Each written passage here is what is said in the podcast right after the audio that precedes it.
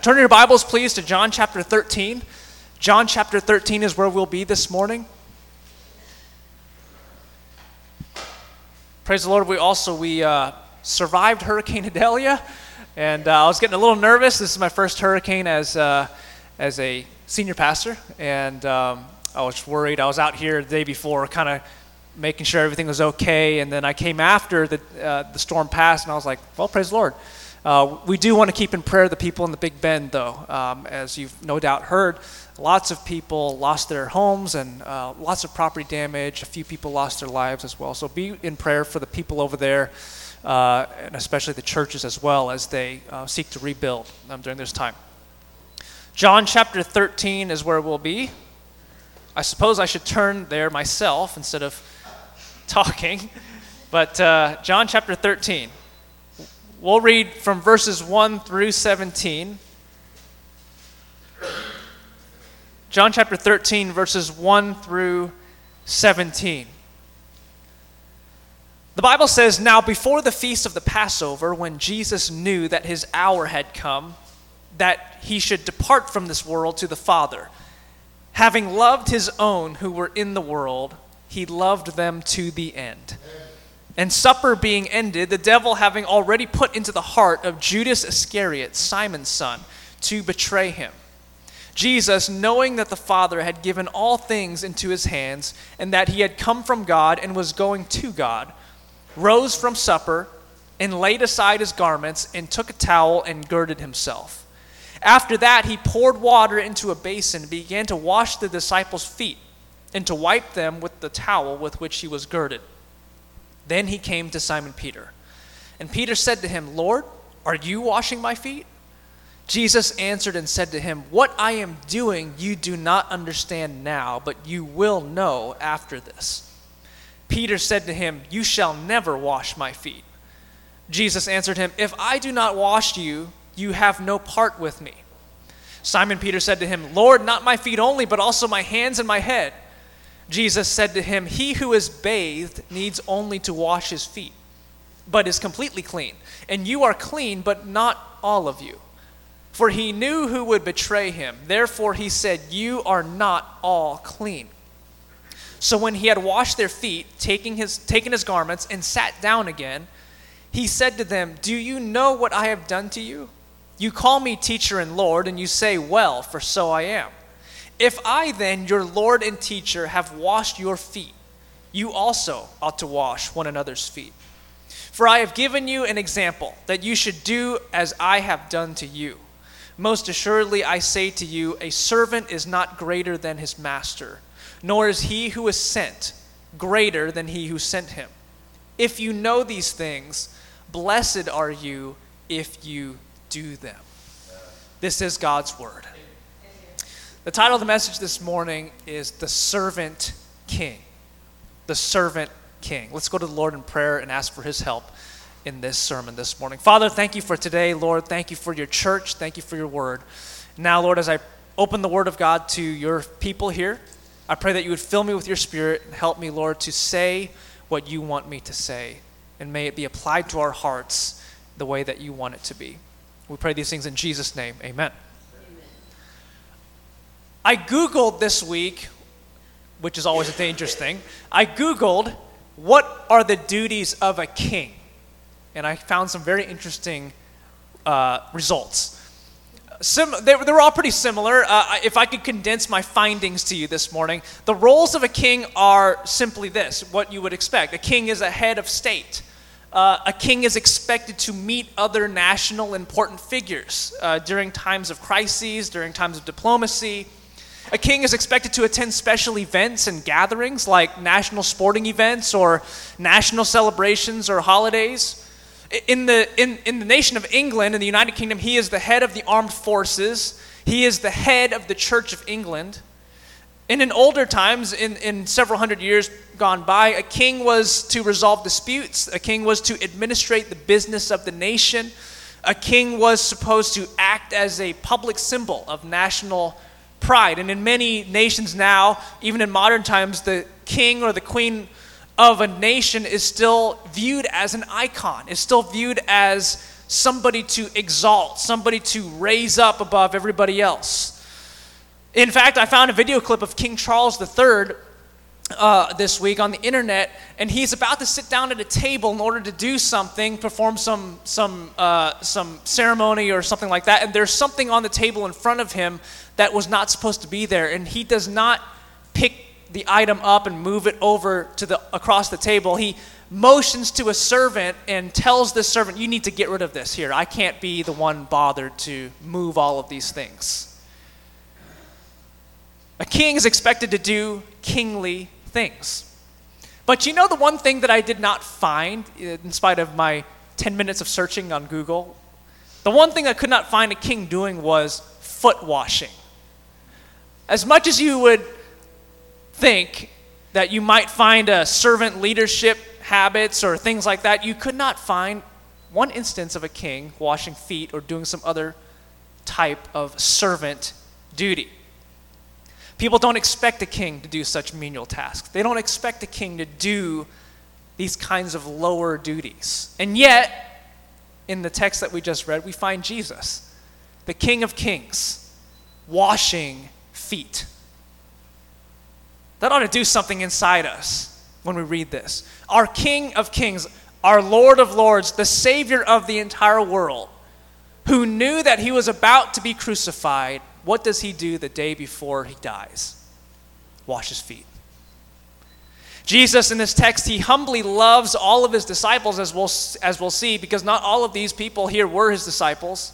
He humbly loves all of them by washing their feet and instructing them to do the same in verse number 16 and 17.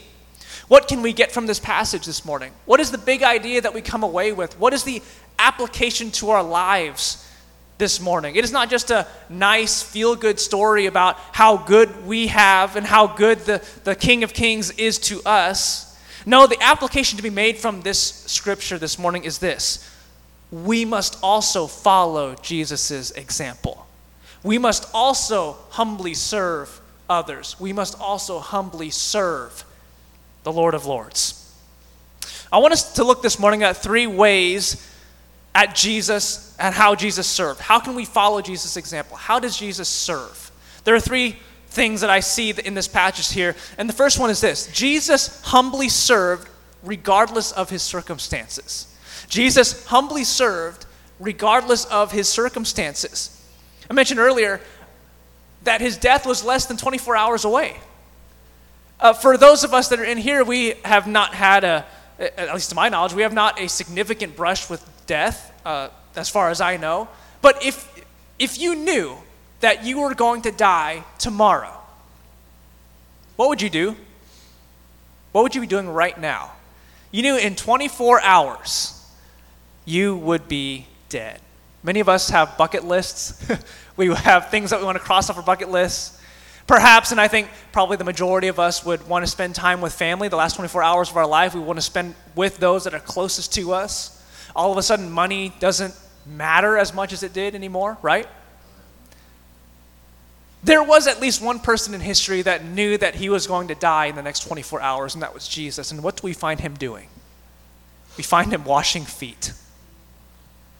You notice in verse number one, he says this Now, before the feast of the Passover, when Jesus knew that his hour had come. In verse three, he was going to God. Jesus knew that his time was is come. He knew that his time was close to being done. He knew that this was the last precious few moments that he would have with his disciples, and the important thing that he would teach them is this you need to serve each other. He was serving in spite of the fact that death was less than 24 hours away, but he was also serving that despite the fact he was the King of Kings. Look at verse number three. Jesus, knowing that the Father had given all things into his hands and that he had come from God and was going to God, rose from supper. It didn't just say Jesus rose from supper. It, it, he, the Apostle John prefaces Jesus rising from supper with this fact that Jesus, because he knew the Father had given him authority and control of everything, because Jesus was omniscient, because Jesus was God, because he was God in the flesh, it was because Jesus was God that he rose from supper to clean the disciples' feet. He knew that he was God, and because he knew he was God, what does he do? He gets up to wash feet. It is interesting to know that the, the, the, the, duty that was given of washing somebody's feet in the Bible times here was normally given to a servant. And it was typically given, MacArthur notes this, he, it was typically given to a Gentile slave.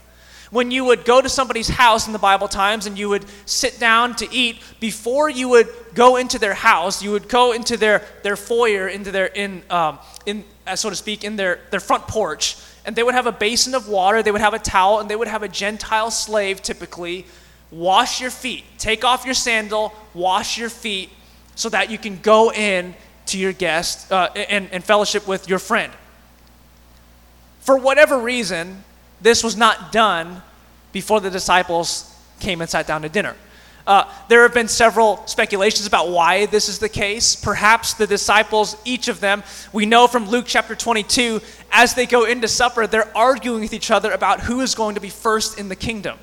Luke 22 24 says this Now there was also a dispute among them as to which of them should be considered greatest. Maybe you can see Peter, James, and John arguing amongst themselves. Now, I'm going to be sitting next to Jesus in heaven. No, I'm going to be the first person sitting on the right hand of Jesus in heaven. No, I'm going to be the person that is going to be given the most prominent position in the kingdom of heaven. And you see all these disciples, and they, they enter this room, this upper room, and they're arguing with each other about who is the most important one among them. Naturally, if you're arguing that you're the most important person in the room, you're not going to offer to do the most humble task in the room, are you? So many scholars have speculated that perhaps as they came into the room, all of them avoided washing each other's feet because if they washed one person's feet, even if they washed Jesus' feet, that would mean that, well, you've offered yourself up. Now you gotta wash everybody else's feet. if I wash your feet, I gotta wash everybody else's feet now. And that is not becoming of somebody that's important. That's below me. That is a job for a servant, not somebody as important as I am. So, what does Jesus do? Jesus, when the supper is over, he takes a towel, he gets up, and he starts washing the disciples' feet. Look at verse number four. Verse number four says this He rose from supper and laid aside his garments and took a towel and girded himself.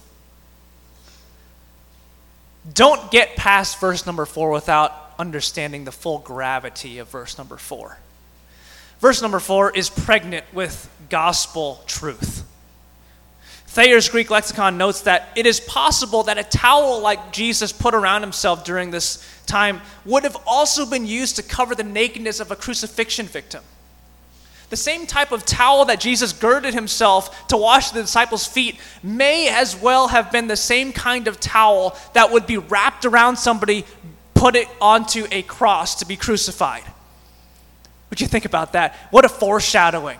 What a sombering symbol.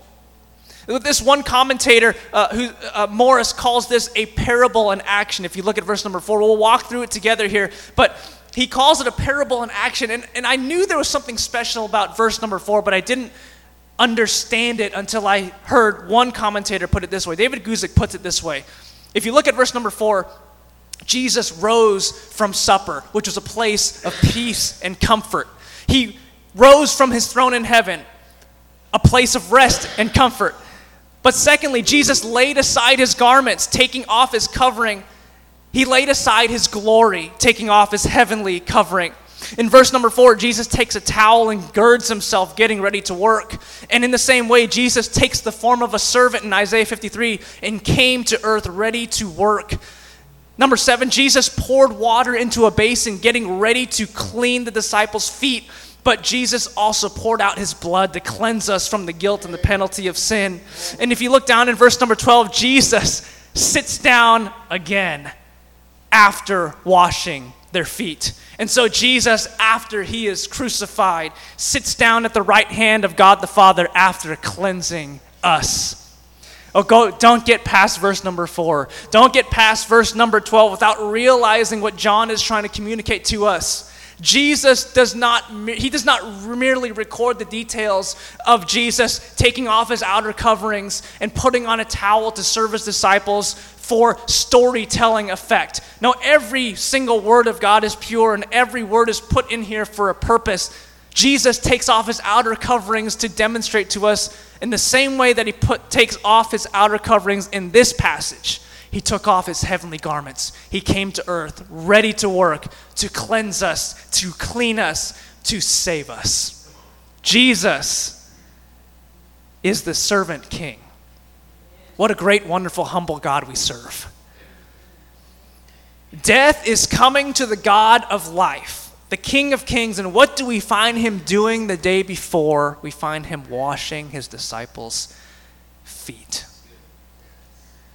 During the time of Jesus and afterward, we, we find and we hear from history that the Roman emperors declared themselves to be gods. Even the, the Roman emperor at the time of Jesus' birth, Caesar Augustus, declared himself to be a deity and demanded worship from all of Rome's citizens.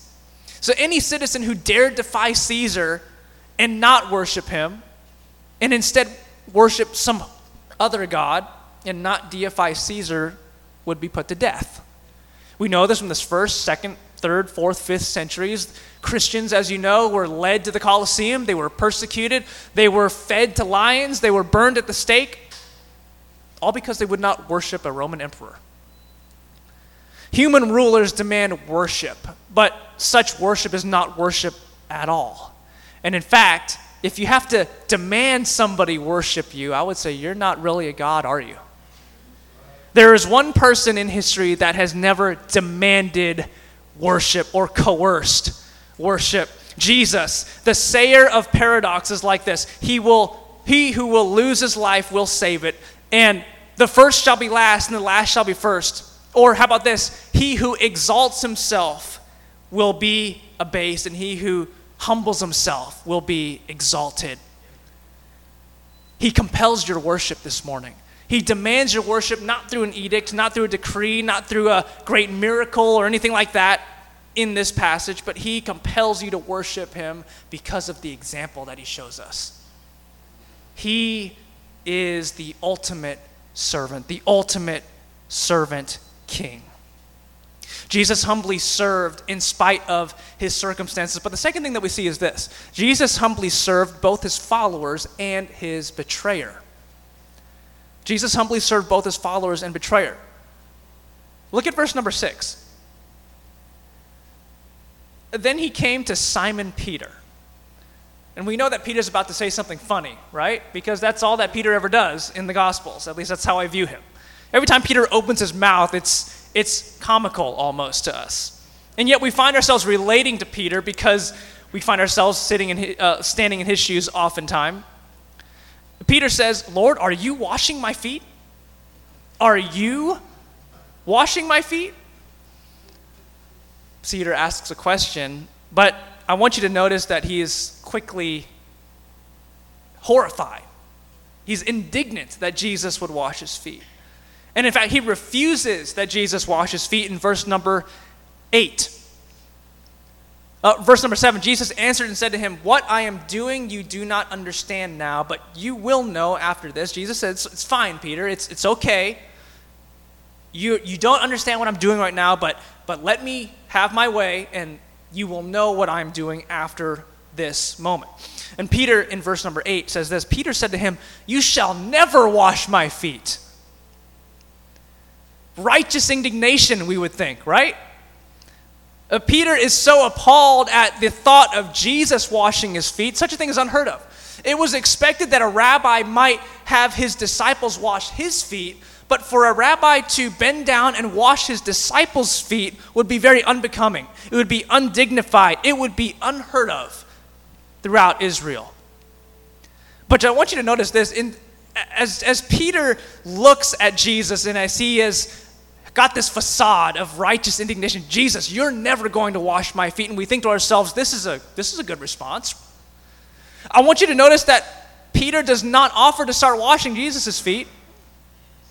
Jesus starts washing Peter's feet, and Peter responds by saying, You're not going to wash my feet. But what is absent is that Peter does not offer instead to wash Jesus' feet. No, let me let me wash your feet, Lord. Let me let me be your servant. You see, so often I think in our lives we have a false humility about us. We think to ourselves, "No, Jesus, you will not wash my feet," or this this false sense of humility that Peter puts on, but in, but he does not instead offer to wash Jesus' feet. How do we how do we react to other people in our lives? We falsely put on this front of I am so humble. I uh, I am going to live like a humble person. I'm not going to ask for much. I I am uh, I'm living like uh, like a humble person would live, hopefully. But we don't realize that often our facade of humility is false. Peter does not offer to wash Jesus' feet. In fact, he's not he's actually not upset that his feet are being washed. He's upset that it's Jesus who's doing it. but it's still not enough to convince him to take the towel from Jesus and start washing other people's feet. Jesus maintains control of the situation, of course, because he's God. And he responds to Peter and says this in verse number 8 Jesus answered him, If I do not wash you, you have no part with me. What is Jesus saying? Jesus is now not talking about the physical washing, because he washes everybody's feet in the room. Jesus says, If I don't wash your feet, you're not going to have any part with me. You won't have fellowship with me you will not be able to participate in the blessings that I have to offer you. In other words, Peter, let me have my way with you. Stop putting up a false front of humility and receive the help that I, your Lord, am trying to give you. He speaks of washing. And we can't help but think of the gospel implications of this as well. When we were washed with the blood of Jesus, what does that do? It washes us clean from our sins. It washes us clean from the penalty of sin. It washes us clean from the destiny that we were headed toward before we were saved. Jesus washes us. And it is that washing that he is talking about in verse number 8. He was not speaking about mere foot washing here, he was talking about a spiritual cleansing. Do you think that you do not need Jesus this morning? Peter certainly did. Peter refused the washing of Jesus. Perhaps you're sitting in this room and you have refused the washing of Jesus. Perhaps you're not saved this morning and you think to yourself, no, I'll, I'll make it just fine by myself. My, my father was a Baptist preacher, or my, my family has been uh, a Southern Baptist for as long as I can remember. I'll be just fine. I don't need Jesus. I don't need this. Jesus, you're never going to wash my feet. That's a false humility, my friend. Now, Jesus implores you, he begs you, no, let me have my way with you. Let me wash you. Let me clean you up. What does Peter do? Look at verse 9. Uh, Simon Peter said to him, Lord, not my feet only, but also my hands and my head. So it's the other way now. So Peter now understands, oh, oh, Jesus, you're wanting to do this? Okay, well, just don't do just my feet, but do my hands and my head as well. You see, Peter, once he realizes what Jesus is trying to say to him, he's all in. He accepts what Jesus is trying to do for him. But Jesus explains to Peter that it's necessary just to wash his feet. Peter had already believed. Indeed, we've seen in weeks past, uh, I don't have the exact chapter numbers here, but we, uh, we preached and we learned a few weeks ago that Peter actually acknowledges that Jesus is the Messiah. You are the Son of God. To whom shall we turn? You have the words of eternal life. Peter believed in Jesus already. It wasn't necessary for Jesus to wash his entire body. In verse number 9, he says, uh, he who, or verse 10, he who is bathed needs not only to wash his feet, but is completely clean. And you are clean, but not all of you. Jesus explains to Peter that, Peter, you're, you're already clean. you just need to go through a regular foot washing. Those of us that are saved in here, you're already clean, you're already justified, you're already righteous. Your sins have been put as far away from the east as from the west. They are behind God's back, and He will never, ever bring them up again. But that does not mean that you don't need a regular foot washing. You need to renew your relationship with Christ every single day. In the same way that you would not go days or weeks without talking to your loved ones or to your spouse, you do not go days or weeks without confessing new sins and keeping your heart right with Jesus regularly. You need a regular foot washing. Judas is silent throughout this entire exchange. We find two characters here, of course. We find Peter, who is very vocal, who, after putting up a false front of humility, finally accepts what Jesus is trying to do for him. But then we find one other character that Jesus knows that's in the room who's completely silent. You know, just one chapter earlier, we find Judas very vocal.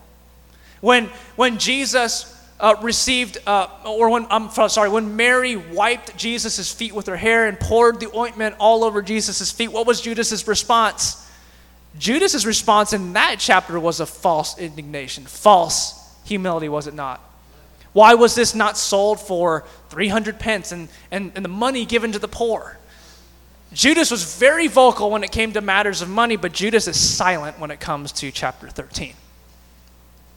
In verses 2 verses 10 and verses 11, we find Judas Iscariot mentioned. Look with me. Verse number 2 In supper being ended, the devil having already put into the heart of Judas Iscariot, Simon's son, to betray him. Verse number 10 He who is bathed needs only to wash his feet, but is completely clean, and you are clean, but not all of you.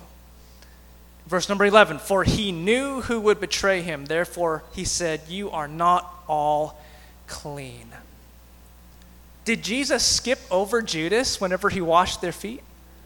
He did not. Jesus washed every single one of those men's feet. The focus is not on Judas in this passage, although he's mentioned a few times. The focus is on Jesus. And the takeaway is this Would you serve the person that you knew was going to stab you in the back tomorrow? Probably not. Thank you for your honesty. I know I wouldn't want to. We battle our flesh every single day. And if I knew that you were going to cheat me or wrong me tomorrow, do you think I would do something nice for you today? Absolutely not. I must confess that I too am human. But what does Jesus say in Matthew 5:44? Love your enemies.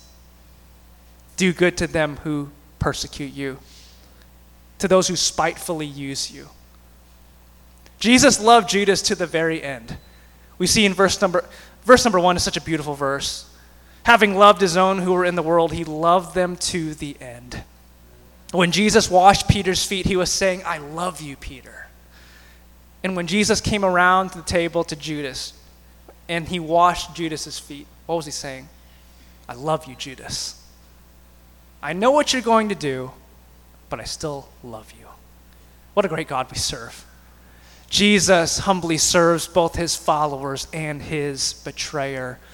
May we have the same attitude toward those who do not love us as well. Maybe you have a family member or a friend that used to be a friend or somebody that is indeed a mortal enemy now to you, and you the very last thing on your mind is this that you would serve them.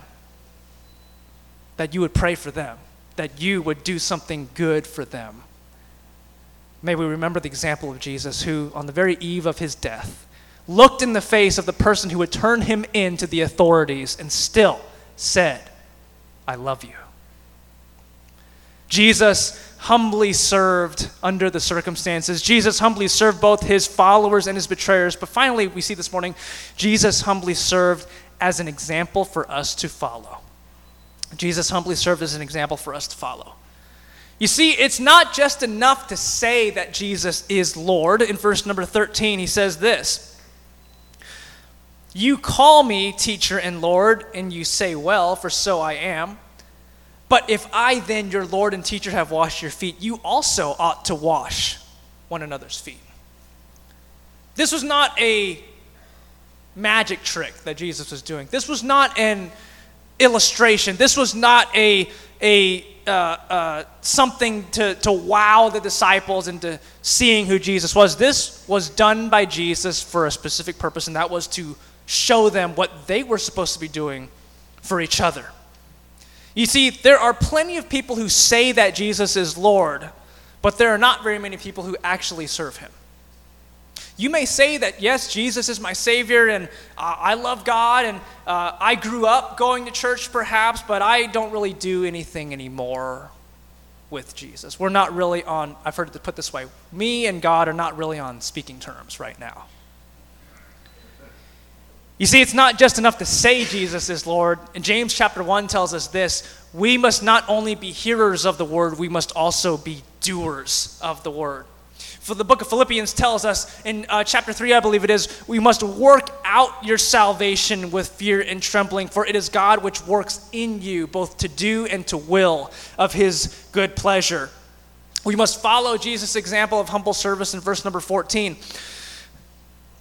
If I, then, your Lord and teacher, have washed your feet, you also ought to wash one another's feet. For I have given you an example that you should do as I have done to you. You see, if the King of Kings washed his disciples' feet, then how much more as we, his servants, ought to be more than willing to humbly serve each other. Nobody is above service to others. There is no task that God asks of us that is below our pay grade.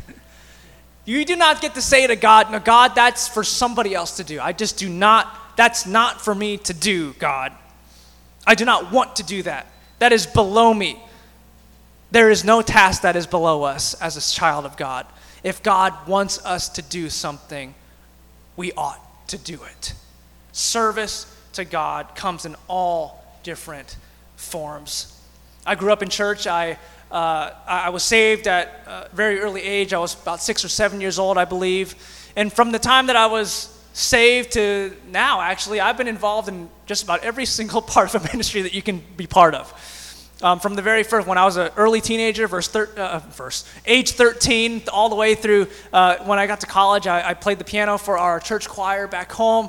Uh, I was involved in children's ministry. Of course, uh, many of you know my story. Coming to Jacksonville, I was an associate pastor there for um, six years, and now, uh, now in my seventh year in Jacksonville, I'm here. I've been involved in just about every single department of a church that you could probably be involved in, besides the nursery. I didn't do anything in the nursery. Um, but yet there was no task, there's no duty, there's no service that I did that I thought that's below me. There is no task, church, that is below us, whether it is cleaning toilets, whether it is teaching a Sunday school class, whether it is serving in the nursery, whether it is singing and playing uh, up on the stage, uh, whether it is operating the sound booth, whether it is uh, maintaining the grounds around here, whatever it is, there is no service, there is no job in the ministry and the kingdom of God that is below us. Service to Jesus. You know, in verse number 16, if we if we decline to serve God, we are calling ourselves better than Jesus. Verse 16 Most assuredly, I say to you, a servant is not greater than his master, nor is he who is sent greater than he who sent him. Jesus has, get the picture here, Jesus has just washed their feet. He has put the towel up, he has sat down again, and he has told them this You guys got to do the same thing to each other after I'm gone. And he also says this a servant is not greater than his master. The, the implication is this if, if you don't wash other people's feet like I've told you to, are you saying you're better than me? Are you saying you're better than Jesus by abstaining from any kind of service to God? That seems to be what you're saying, is it not? Your actions will speak louder than your words. You can call yourself a Christian, you can call Jesus Lord, but if you do not serve Christ in some measure, Jesus says that that's like saying you're better than your master. Mark 10, verse 45 says this For even the Son of Man did not come to be served, but to serve, and to give his life a ransom for many. May we serve him with a joyful heart, church family. Serving ought to be, and it is, a joy. Verse number 17, we will end here. He says in verse number 17, If you know these things, blessed are you if you do them. The word blessed means very simply happy. Happy is he. Jesus says, if you do what I've commanded you, you're going to be happy. He, now, he, notice what he didn't say. He didn't say, if you serve me, you will always be in good health. He did not say, if you serve me, you will always be in good financial circumstances. He did not say that if you serve me, you will always have everything go your way. But he did say, if you do serve me, you will be blessed. You will be happy. There is joy in serving Jesus. Psalm 100, verse 2 Serve the Lord with gladness. 1 Samuel 12, 24 says, Only fear the Lord and serve him with all your heart. Consider, for consider what great things he has done for you. If you get anything out of the message this morning, remember this serve Jesus because of what he has done for you. There is joy in serving Jesus. Many of you might have heard of the evangelist Dwight L. Moody. How many of you have heard of him? D.L. Moody? a few of us. He was a very famous evangelist in the 1800s that went around the United States preaching. It was estimated that during his lifetime, he probably preached to over 100 million people. He died in 1899, but before he died, he would hold a number of conferences. And at one of his conferences in Massachusetts, a large group of European pastors came from across the Atlantic Ocean. And following the European custom of the time, when they got settled into their hotel rooms, these European pastors set their shoes outside the door of each of their hotel rooms because in Europe, when you set your shoes outside your hotel room, there would be a hired uh, a servant that would come by and shine your shoes and leave them there for you in the morning. In the United States, there was no such custom. There was no hired position for this. And so, as D.L. Moody walked through the hotel halls that night, he saw all of these shoes, knowing that all of these people that he had invited expected their shoes to be shined. And he didn't want them to be embarrassed. He didn't want them to open the doors the next morning and find their shoes dirty as they were before. And so, what did D.L. Moody do? This great evangelist. He took all of their shoes, slowly, one by one. He took all of the pairs of shoes from all of the doors back to his own room and shined every single one of those shoes for his fellow pastors and put them back in the hallway before anybody noticed. And the only reason, the only reason that we know this story is because somebody knocked on D.L. Moody's door that night and found him shining all these shoes and recorded the story for us so that way we have it today. Perhaps this little glimpse into the life of D.L. Moody is the reason that God used him so mightily. Because for a man who was used as much as D.L. Moody, he never lost this attitude that he was there to be a servant to everyone. Charles Spurgeon said this, and I'll leave you with this. If there is a position in the church where the worker will have to toil hard and get no thanks for it, take it and be blessed with it. If you can perform a service which few will ever seek to do themselves or appreciate when performed by others, yet occupy it with holy delight, covet humble work. And when you get it, be content to continue in it. There is no great rush after the lowest places, and you will rob no one by seeking them. Jesus humbly served his disciples under the circumstances. He humbly served both his followers and his betrayer. But Jesus also humbly served as an example for us to follow today. May we follow Jesus' example of service. Let's go to the Lord in prayer this morning.